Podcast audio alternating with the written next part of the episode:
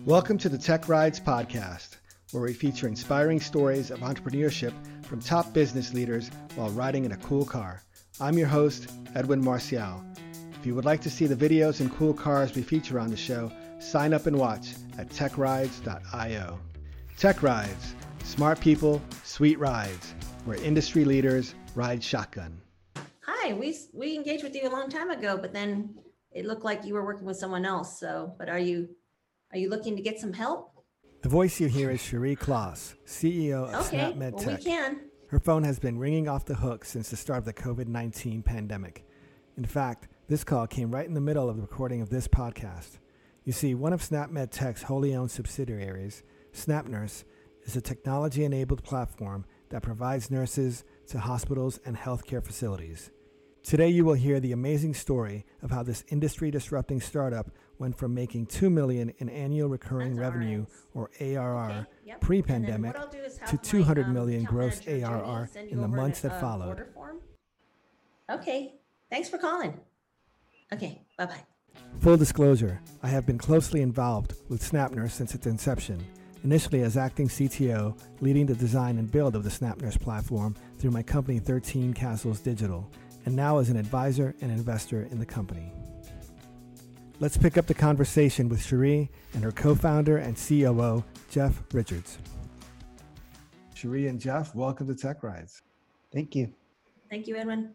I mentioned you're the founders of SnapMed Tech, but you actually have three different businesses under SnapMed Tech that are wholly owned subsidiaries. You want to describe each of those? Yeah, so uh, Jeff and I started off as healthcare providers. We were both anesthetists, and he was on the hospital side. As he um, advanced his career, he actually started uh, to um, book agency personnel to help fill empty shifts at his hospital. And I was an anesthetist that was the, like the worker that would be booked by you know various uh, staff in the hospital.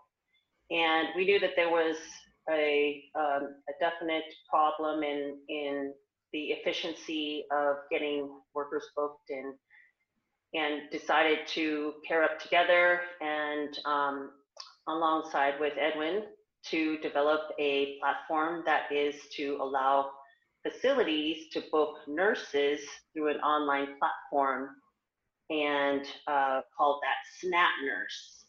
So Snap Nurse is our online agency powered by technology. Um, the efficiency of the technology is what allows SnapNurse to scale so quickly. And that technology that powers SnapNurse is called InstaStaff. And InstaStaff is one of the subsidiaries, the second subsidiary, which is the software, the booking and management software that powers SnapNurse.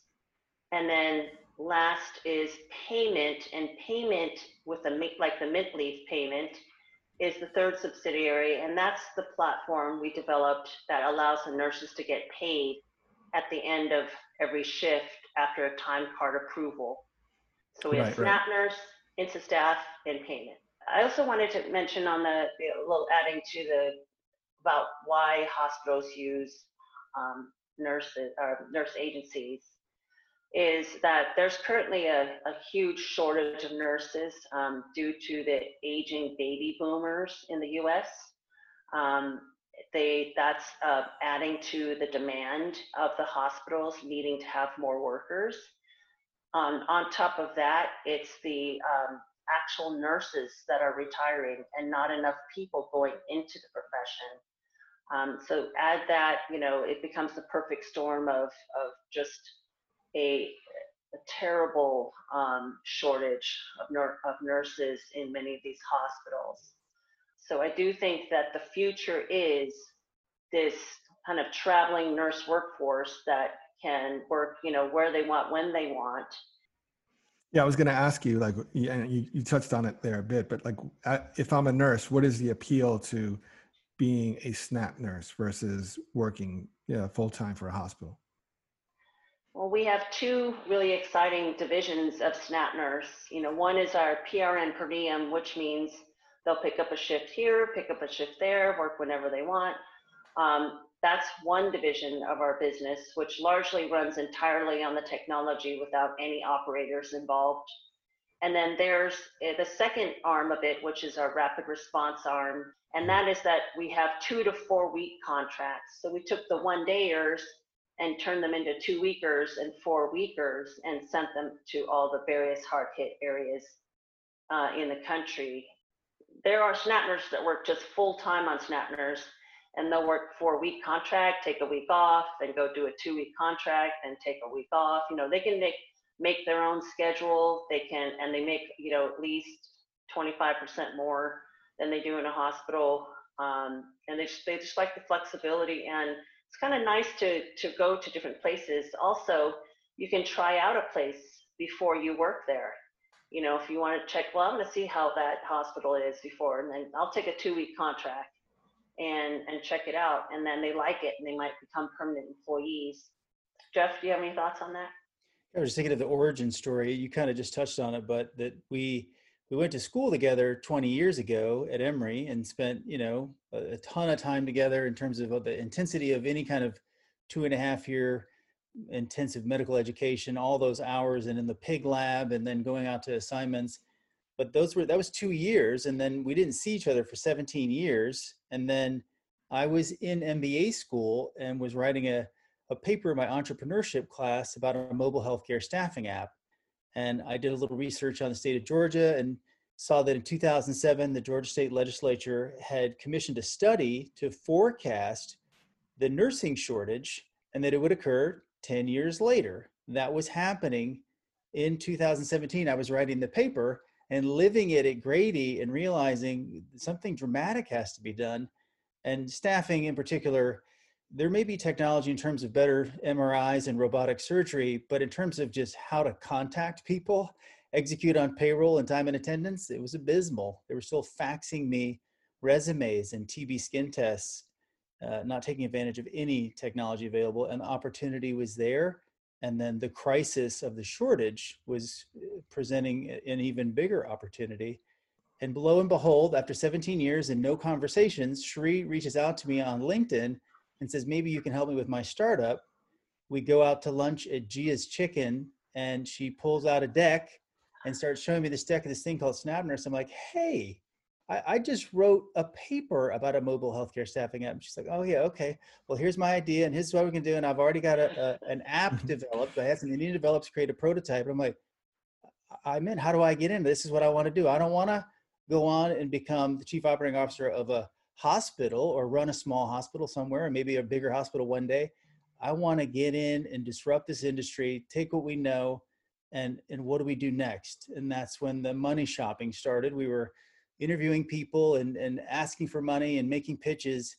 And we went to a barbecue on Memorial Day and spoke with a, a pretty sophisticated Atlanta investor who spent a bunch of time in Silicon Valley and started several businesses and then is now, you know, ongoing investing. And he listened to it and, you know, like a lot of the VC type people seemed almost bored, like we were irritating him or taking up his time. But when we finished, which we weren't sure if we made an impression or not, he said, "This this isn't this is better than good. These economics are fantastic. This is a great idea." And so I think I mean I was if anything if I was wavering, I felt completely confident at that point that someone who was sophisticated, he didn't give us his money, but but some, of that some of that was that we had this with others where they all said great idea this idea is going to require really good execution. And I think by saying that, they said, and I don't think that that's you or Cherie or the people that you're going to hire. So you were making about 200,000 a month you know, earlier in the year, then COVID hit, and then you guys really started to take off. So can you explain that or describe that journey and, and, and what's your current ARR? Well, let's talk about the journey. We started in January um, with around 200,000 a month. And then our business essentially went down to zero because COVID hit and all the hospitals were furloughing all the workers except for, you know, COVID responders. And our business was primarily in PRN per diem, like servicing like surgery centers and um, OR nurses and things like that. So we quickly pivoted to being part of the COVID response to helping hospitals with um, all of their COVID needs, as well as expanding to essentially doing like testing services and um, contact tracing and um, having mobile units doing that um, all across the southeast.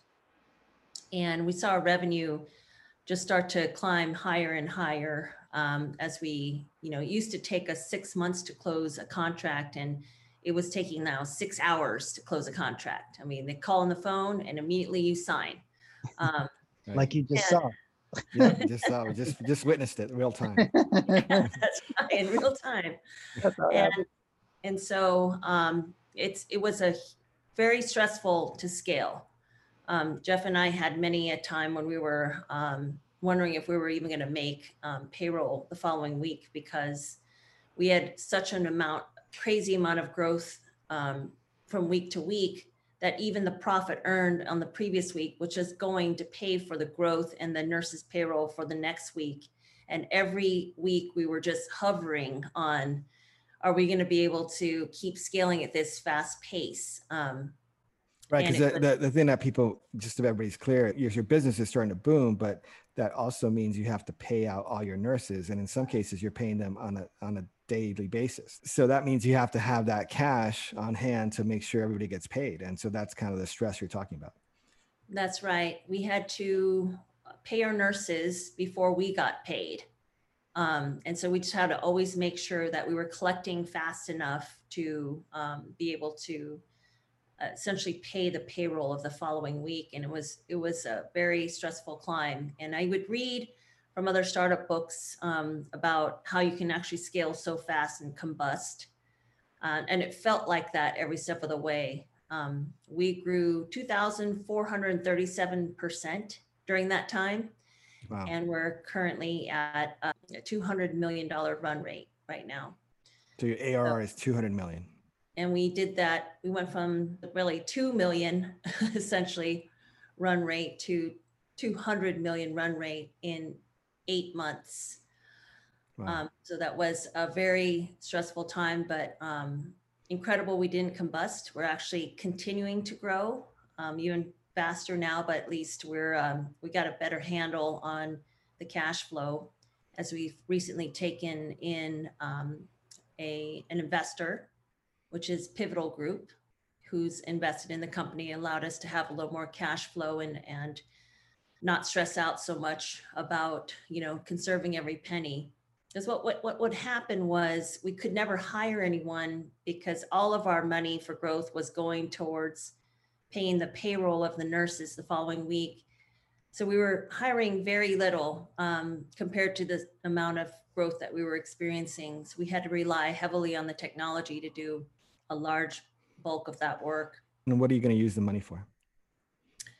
We're going to use the money for um, scaling the business um, even even larger than it is um, to other verticals as well as other state governments. You know we've launched um, into florida and did a big deployment a state deployment of all of our nurses. Um, we also want to get um, into the business of delivering the vaccines through various programs that the federal government is rolling out um, and expanding into other things like staffing, labor actions, or strikes of nurses. We're going through a current spike right now in COVID. What what are, what are you seeing? And we're seeing um, so many orders being poured pouring through, and a lot of facilities just being completely desperate for for nurses right now. And this is even worse than the first wave. To be honest, it was the first wave was intense, but this is in a different level. this is everyone is really hurting right now for for nurses, and I think this is going to be a, a pretty rough winter for a lot of facilities and um, for COVID. But I have to say that the COVID wave this time is is pretty bad.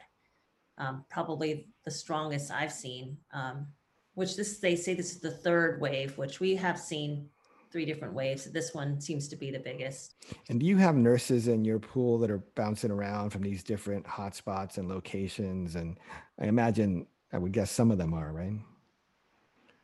Oh yeah, the nurses are now working full time. Um, if you're an ICU, med surg, or ER nurse, you're just going from assignment to assignment, COVID assignment to a COVID assignment to, and because the the pay rate has never been higher for um, ICU nurses because they're in such demand that um, you know they're making you know 90 between 80 and 100 dollars an hour um, working these sites. And um, and so it's it's definitely tempting to do that versus just kind of working um, you know as a ICU nurse in your hometown and making you know probably like 30 or 40 dollars an hour um, but it is hard. It is hard on the nurses to travel away from their house um, from their homes and their family.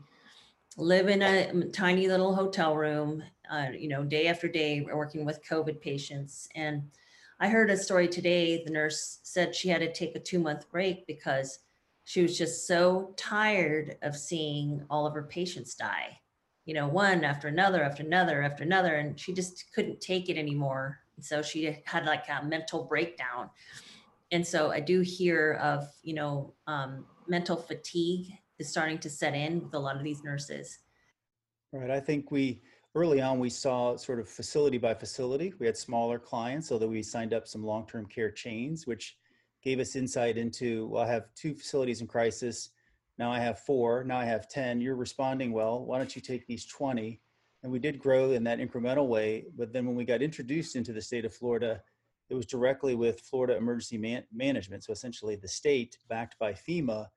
And we had already seen and heard back from our own nurses very, very difficult work environment conditions where there'd be three patients with COVID upon entry, and within seven to 10 days, the entire facility had COVID. Employees were getting sick and leaving, and our staff were the replacement employees and either supplying them PPE on our own and doing everything possible. We've had an incredibly low rate of uh, our own staff getting COVID. It, it does happen and it is challenging but that that has highlighted to us, you know, seeing from our vantage point that it's it's like a type of war. It's it's these are extremely difficult environments to go into and ensure your own safety and care for a lot of patients and then be bear witness to very difficult situations with a higher death rate, much, much higher death rate than they might normally see. And yet you still have to care for patients and continue on what do you say to people that look at the the recent success you've had with Snap Nurse and say this is just a temporary, you know, uh, phenomenon because of COVID? Well, what we say is it's a, a land grab for facility contracts. Um, so what we're doing is essentially getting as many facility contracts as we can um, through the urgent need that they have. We get uh, a lot of COVID contracts and we'll convert the COVID contracts into traditional staffing contracts and PRN per diem staffing contracts, you know, labor action strike contracts, rapid response contracts. So we expand it from what was just a COVID contract into many other verticals of business, even also selling the technology we have to various facilities to use to mobilize their own staff as well. It's really like you've poured rocket fuel on your sales and marketing because, like like we said earlier, you know these contracts that sat around for months are now getting signed in a matter of days, and you're doing it all over the country at this you know accelerated rate. And even post COVID, now there's, you know, everybody knows who you are, and they've already got contracts with you, so you're positioned to do all this other additional business um, going forward, which is which is really just awesome. I think in some ways, Cherie and I have talked about this. We happen to be in the right place at the right time with the right company in the right crisis. And the possibility of that happening is like lightning striking in the same place 10 times. Those things often don't line up like that. And yet here we find ourselves in that situation. Yeah, well, I, I will say though that I think that that what strikes me working with the two of you the last couple of years you're both incredibly passionate and resilient and hardworking and so I wouldn't put as much emphasis on the on the being the right place, the right time. It, it would have been easy to to wrap this thing up, you know, a year ago or two years ago, or you know, or or do something different. Um, but it's your tenacity to to to kind of keep working at it and to put yourself in this position. You just mentioned strikes. Can you explain that entire kind of what the concept of strike nurses are and, and how you're positioned to uh, benefit from that? Right. So nurses can't even, are not even allowed to strike unless they have coverage. A lot of the unions have a, a deal with the, with the hospitals that um, they have to have the staff coverage in order to be able to strike. So in some, what we like to say is, well, you wouldn't be able- able to strike even, you know, if, if we weren't there. Um, so we provide the staffing while the nurses can strike. And what happens is basically the unions give a 10 day notice to a hospital facility. And you essentially have 10 days to fill the entire staffing of that hospital, whoever's striking. So in this last um, labor action, we did 600 nurses and had to fill them within three days and be on the ground. And that was um, done successfully at 110%. And we uh, had to pay them every single day according to California law. And luckily, we had our payment platform PayMint like the like the Mint Leaf that allows you to get paid at the end of every shift after an electronic time card is submitted. So Right. This is a crazy story. So, so basically, nurses, like a, a lot of workers, can go on strikes, and and and what you're describing is that um, in order for them to go on strike, they have to have uh, by law there has to be uh, some kind of agreement where somebody else can replace them. They just can't walk out and have and leave the hospitals without any nurses. So you're filling that you're able to fill that void, and and you got a call one day from uh, a hospital in California or an entire facility in California that was like, hey, we're, we've got we just got this had this strike and we need how many nurses was it? Can you tell that whole story because it's it's pretty amazing. 560 nurses in um, and essentially we had to deliver that in four days um, so we had to be on the ground all the nurses had to be there in three days and then have orientation and then be ready to work on the fifth day and we had that's how much notice we had so And this was in California at a hospital in a place you had you or Snap Nurse had never been, right? That's correct. We've never been at this, uh, this group of facilities of nine facilities before. So we were, um, even, everyone told us, you're never going to do it. It's never going to happen. A lot of other strike companies were even turned it down because there was so little notice and they knew that they would, couldn't do it. Um, so we took the, we took the challenge and delivered. And, um, they basically called us knights in shining, shining armor because they didn't have to divert any patients anywhere. Um, we were able to fill at 100%. We found out three days into the 10 day notice that the strike had been called there. And then our sales staff of one was aggressively calling into there, finally got someone on the phone, and then got us a meeting, which then it took two or three days to close. Meanwhile, each day that goes by is closer to the actual strike coming. And then by the time it was all in place, there were four days left to, to fill the order. And as Cherie said, every other agency said they would not take this but have, having had the experience we had with florida and elsewhere we knew we could do it. We just needed the contract to get the chance to prove it. But even with that it was a, an enormous ask. And and as we were in the midst of it uh, there were other vendors who were underperforming.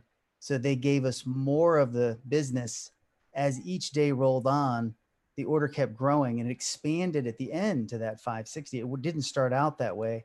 So some of those last few staff were delivered throughout the weekend as the strike date came up. And then even after the strike began, about 36 hours into it, they were still adding to the order and we were still delivering staff, critical staff that actually, as Cherie mentioned, certain staff that were deployed into there allowed for that level one trauma hospital to remain off diversion, which it would be like if Grady Hospital went on diversion because they didn't have the appropriate staff to run the operating rooms. And when that happens in a large urban area, then the designated level one hospital, if they're not receiving patients, every other hospital has to absorb it. And it becomes much bigger than a single strike. It becomes a public health challenge. And the service delivery that we provided prevented that from happening. And they were extremely grateful for it. So it's an, it's pretty incredible considering, like you said earlier, that it used to take months for you to sign one hospital, and now here's this totally random hospital in a state you haven't done business with that you're that's reaching out or you're reaching out to them and they're like yeah we need you know 500 600 nurses and we need them in a few days. And and you're able to deliver that um, and and sign the contract within a modern i think you signed that one in a matter of hours right that that's really fantastic do you expect that to be a recurring trend i mean with other strikes and other and other facilities Yes, absolutely. There's, there aren't that many players in that space. And um, there are some that have been around for a really long time, but they've also got their hands full. And, you know, with a lot of the unions kind of postponing all of their negotiations um, during 2020, you know, in out of respect for COVID, um, it's all now, you know, kind of piling up on each other. So um, there are a lot of analysts that say this is going to be the biggest, 2021 will be one of the largest strike years in all the history of all hospitals. From, from just the delayed negotiations on top of just real general um, angst among healthcare workers and especially nurses who may have felt there wasn't enough PPE or there, you know, um, too many patients to nurses or um, really difficult times during COVID that um, they want to have some changes be made. So I think the strikes are happening now, even despite of COVID, um, which was another reason why it was really important that we delivered so that you're not, you know, taking COVID patients out of the hospitals and trying to taking them and spreading them all over, around. Um, you know, keeping them contained was really important. So so this year, 2021 is going to be a big year for, for labor actions and strikes. Yeah, I can imagine that. th- this- I can imagine that this is something that nurses, you know, didn't see coming or never even signed up for. The, the kind of uh, conditions and risks that that they've, they've faced in the last year, and so I can imagine there's going to be a lot of uh, rethinking and negotiating about what they want to see in terms of their their contracts as they go go forward. And so that that makes a lot of sense.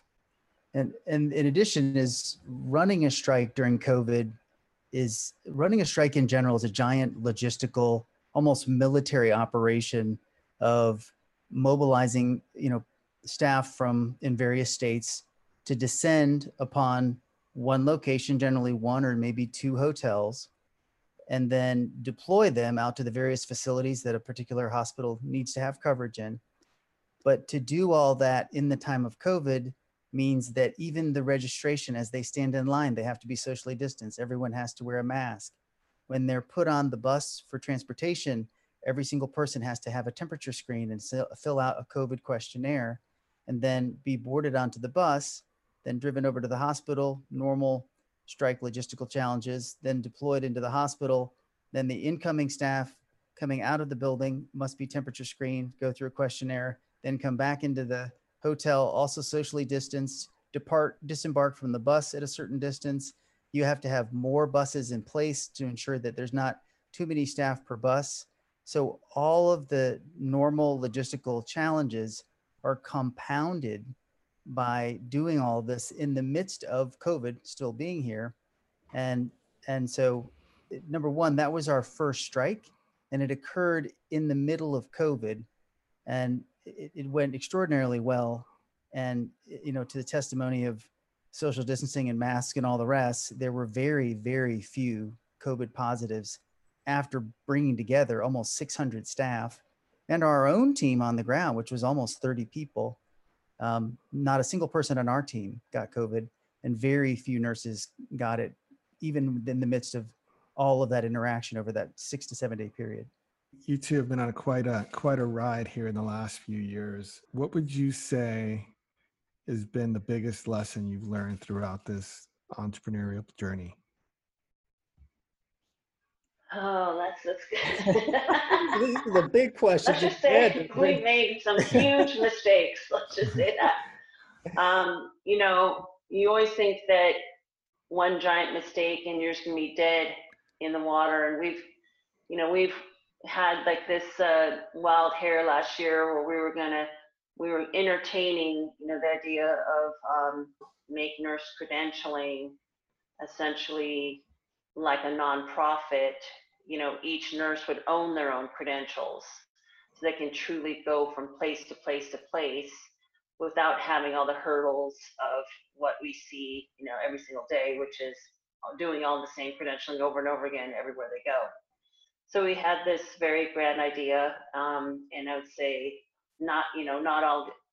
You can have a really good idea, but it could be the wrong time um, for that idea to launch. And um, that was essentially what we believe happened with um, our attempt to, to do blockchain credentialing is with the crypto token, that is. Um, we definitely abandoned that after we saw any kind of danger of any kind of SEC rules and things like that. But during that little stint, we did, you know, spend a lot of money in research and development over that.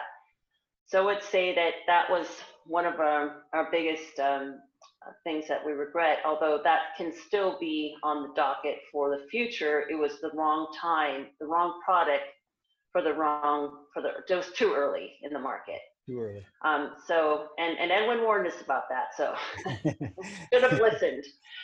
Um, so I, I think that learning to um, see opportunity you know, as, as fast as you can, because I know that a lot of nurse agencies actually decreased in volume tremendously as we were talking to everybody in April and May. We're talking to other, you know, colleagues that are in the staffing industry who said, well, you're the only nurse staffing agency I've seen that's gone up during this. Everyone else is down 30, 40%. You know, they were not able to pivot as fast as we could and then develop the relationships with the various uh, facilities and deliver what we promised um, in terms of 72 hour turnarounds, which is essentially kind of unheard of in the nurse staffing agency. So um, I would say try to be a little bit better than your competition, learn to see opportunity and pivot when you have to. How about you, Jeff? Yeah, I think when I went to business school, it was you know the many of the things that the professors had told us, and of course textbooks are as well, are is that you want to be uniquely differentiated. If you can find that one thing and then do it really, really well, and just focus on that, and have a repeatable process, you can scale it really quickly and find tremendous success. But that's we've definitely not we've did it a little in the beginning, and then we diversified as if we were a very large company really early on, embracing staffing, which is an, uh, an intensive, exhausting business that's 24 7, in combination with a technology company. And we're told all along the way repeatedly by other larger investing entities that you have to pick one, you have to focus on one. And we didn't do that. And as Cherie mentioned earlier, it was last year in 2019 that the technology sale was a significant impact of the revenue of the company. And it also allowed us to really dig in and innovate and develop there. Hours spent between the business side and the technology side, testing, you know, tweaking, talking to customers, ensuring that the way the platform worked was delivering what was needed. And then uh, here we've, you know, increased the way InstaStaff worked and changed the booking platform and the webhook interface, as well as listening to customers and finding out that payment was more desirable. And then the pandemic hits. And now, what had been told to us over and over and over if you want to be a technology company, sell the agency, which we didn't do, thankfully. here we are, you know, six months later at 100x, and we have all three still, even though the other two, they don't have huge amounts of customers. So I think it's even if you're hearing no's from people who supposedly know more than you is to trust your instincts as long as you're listening to the market and you're following what you think is right you may find out that you were right even though these other folks told you that, that you weren't and then you're in a really great position you know a year from now when when you couldn't have seen the future but you just followed your instincts yeah, I, I, you know, I was going to ask you what the biggest key to your your success has been, but I, I'm just going to answer it because what I what I've seen, and I mentioned a little bit before, but you know, you you guys have pivoted a lot in a way, and when you say diversified and pivoted, you know, you you know, you start out with SnapNurse, then you quickly went to like, uh, let's let's sell the software, you know, as a service, um, and then let's add payments to it. But you know that you kept all three of those going and the thing about it is they're they're all complementary, right? So they were all a little bit added ons, and they were just kind of like you know different different avenues. Um, but what I also you know I've been impressed by is that you know what you know people are always surprised when you say, well, why why did hospitals would why would nurses be down or other uh, medical agencies be down 30%, 40%? It's because people forget that you know even though during COVID, what one of the things that happened is that all these elective surgeries and voluntary procedures went down. So a lot of nurses and hospitals, you know, their business went down. As, and so it would have been easy for you to be another one of those agencies that says, oh, well, this is just kind of the way it is, right? But you guys don't do that. You kind of like keep hustling and adapting and like looking for the next opportunity, and which is what you've always done. Um, even with the the blockchain uh, experiment. Um, you know, so sometimes those don't work out, but sometimes you know, just just just having that, I think just having that hustle is really what's what's made you uh, put you in this position. Thank you. Well, thank you. Uh, so and the success of our tech, the success of our tech team, you know, and when put together the tech team um, and oversaw it, that essentially was our code from its very first line of code. Um, and I would say that that's been our strongest asset for sure. And when we had the diligence done on the tech for when, of course, whenever you want to license it in, in a big way, um, it just passed flying colors to where they said this is the cleanest code we've ever seen. So we could have been one of those, you know, other 70% of the companies are struggling with their tech staff, but we're that's one thing we never have to worry about.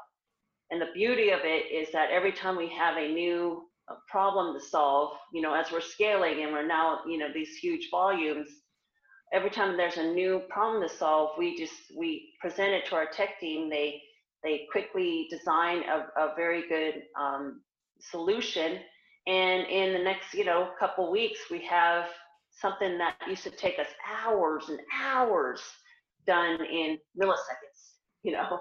Um, Right. And so I would say that is also provided us with the tremendous ability to scale um, that normal, I think normal traditional staffing agencies just just would not be able to do. right, right, that's great, and that's you know, listening to your story, get, there's a lot of parallels to what we did at ICE, and you know, having that some of that that team is former ICE, so it's the kind of thing we've done before. So it's uh, you know, it's really great to to see it, and I'm really proud of them and proud of you, you guys. Last thing I'll ask you is, you know, what advice would you have for other entrepreneurs out there, especially those that might be going through some struggles now during this kind of unique time we're in?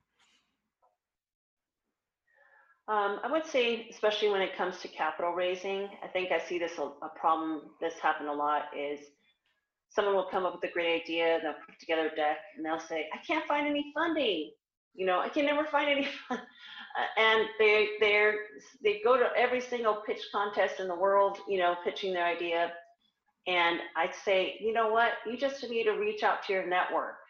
You reach out to the network and people that understand what you're trying to build and, and raise money there. Like, for example, Jeff and I got shot down by every venture capital person we've ever met. I mean, that's never had any luck. And, and so Jeff and I just said, hey, maybe they just don't get it. You know, we get it because we're in healthcare and we understand this is this is solves this healthcare problem. But someone else might not understand this is even a problem. And so we started going to all of our doctor friends and people we knew in hospitals and people that, you know, we pitch them in five minutes. I got it. I get it. This is brilliant. You know, let how, you know, I can't invest that much, but I can invest this much. Um, and then we just built a pool of people who really believed in us, um, former employers and um, uncles and aunts and got together the seed money we needed to build the company. And then as that seed money became more, uh, developed some revenue, then we're able to get some basically strategic, partners, people we were doing business with, to say, well, I'd like to invest, you know, some money. And it, then the, the amount started getting higher. They weren't the $20 million amounts, but they were the $1 million amounts. Um, and then say we we still never had any success, you know, raising with venture capital, but look look at the company we built from not raising venture capital without having any success raising capital in the venture capital markets. So go to people that understand your pain point and then pitch to them they'll get it and they'll want to invest in you. So then the second thing is just make sure that the idea you have is in a niche in a field that you understand very deeply, uh, inside baseball on, because I think that that is also part of our success is that we really understood even the little nuances of healthcare staffing that other apps didn't capture that make all the difference in the world.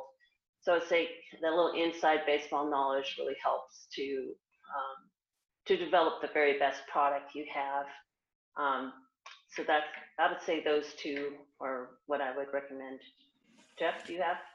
Yeah, I was going to say when I was in business school, there were two sort of modal humps on the entrepreneurial spectrum. And one was that what I think people traditionally think of as, you know, between 18 and 25, super smart, eh, taking risks, but less, less, you know, they have less to lose, right? They haven't accumulated much and they haven't really started a career and they either they're really smart or capable or they get in the right place or they figure out things really quickly and then have tremendous success but then there was sort of a reduction over 30s and 40s and the next highest group was that where Cherie and I are which we both turned 50 doing this business leaving careers in our late 40s which sounds risky and crazy but I think, you know, to, reach, to Cherie's point, if you've established yourself in an industry and have deep content knowledge about how it works and what it needs, where it can be innovated, disrupted, changed, improved, you're coming at it at that, you know, maybe fourth, fifth decade in life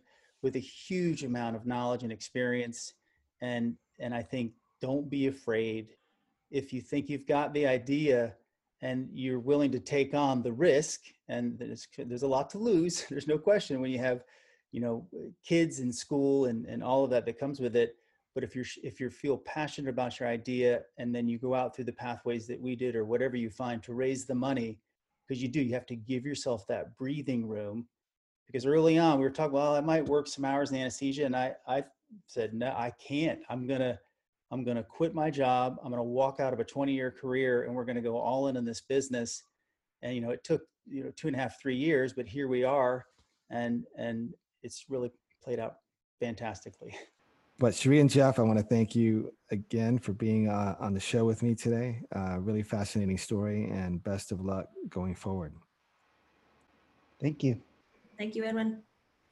Thanks for listening to this episode of the Tech Rides podcast. If you like what you heard, please sign up at techrides.io and look for new podcasts and videos down the road. We will be releasing podcast versions of our past videos and also introduce new podcasts on a regular basis. Tech Rides, smart people, sweet rides, where industry leaders ride shotgun. There you go. That's how it's done. And when that's how it's done, that fast, another client. Real real time sales calls. Contracts, three contracts signed today. You that? the No, phone I'm is serious. phone is literally ringing off the hook Literally is. in in real time on live uh, recording here on on Tech Rides podcast. Oh, that's so funny.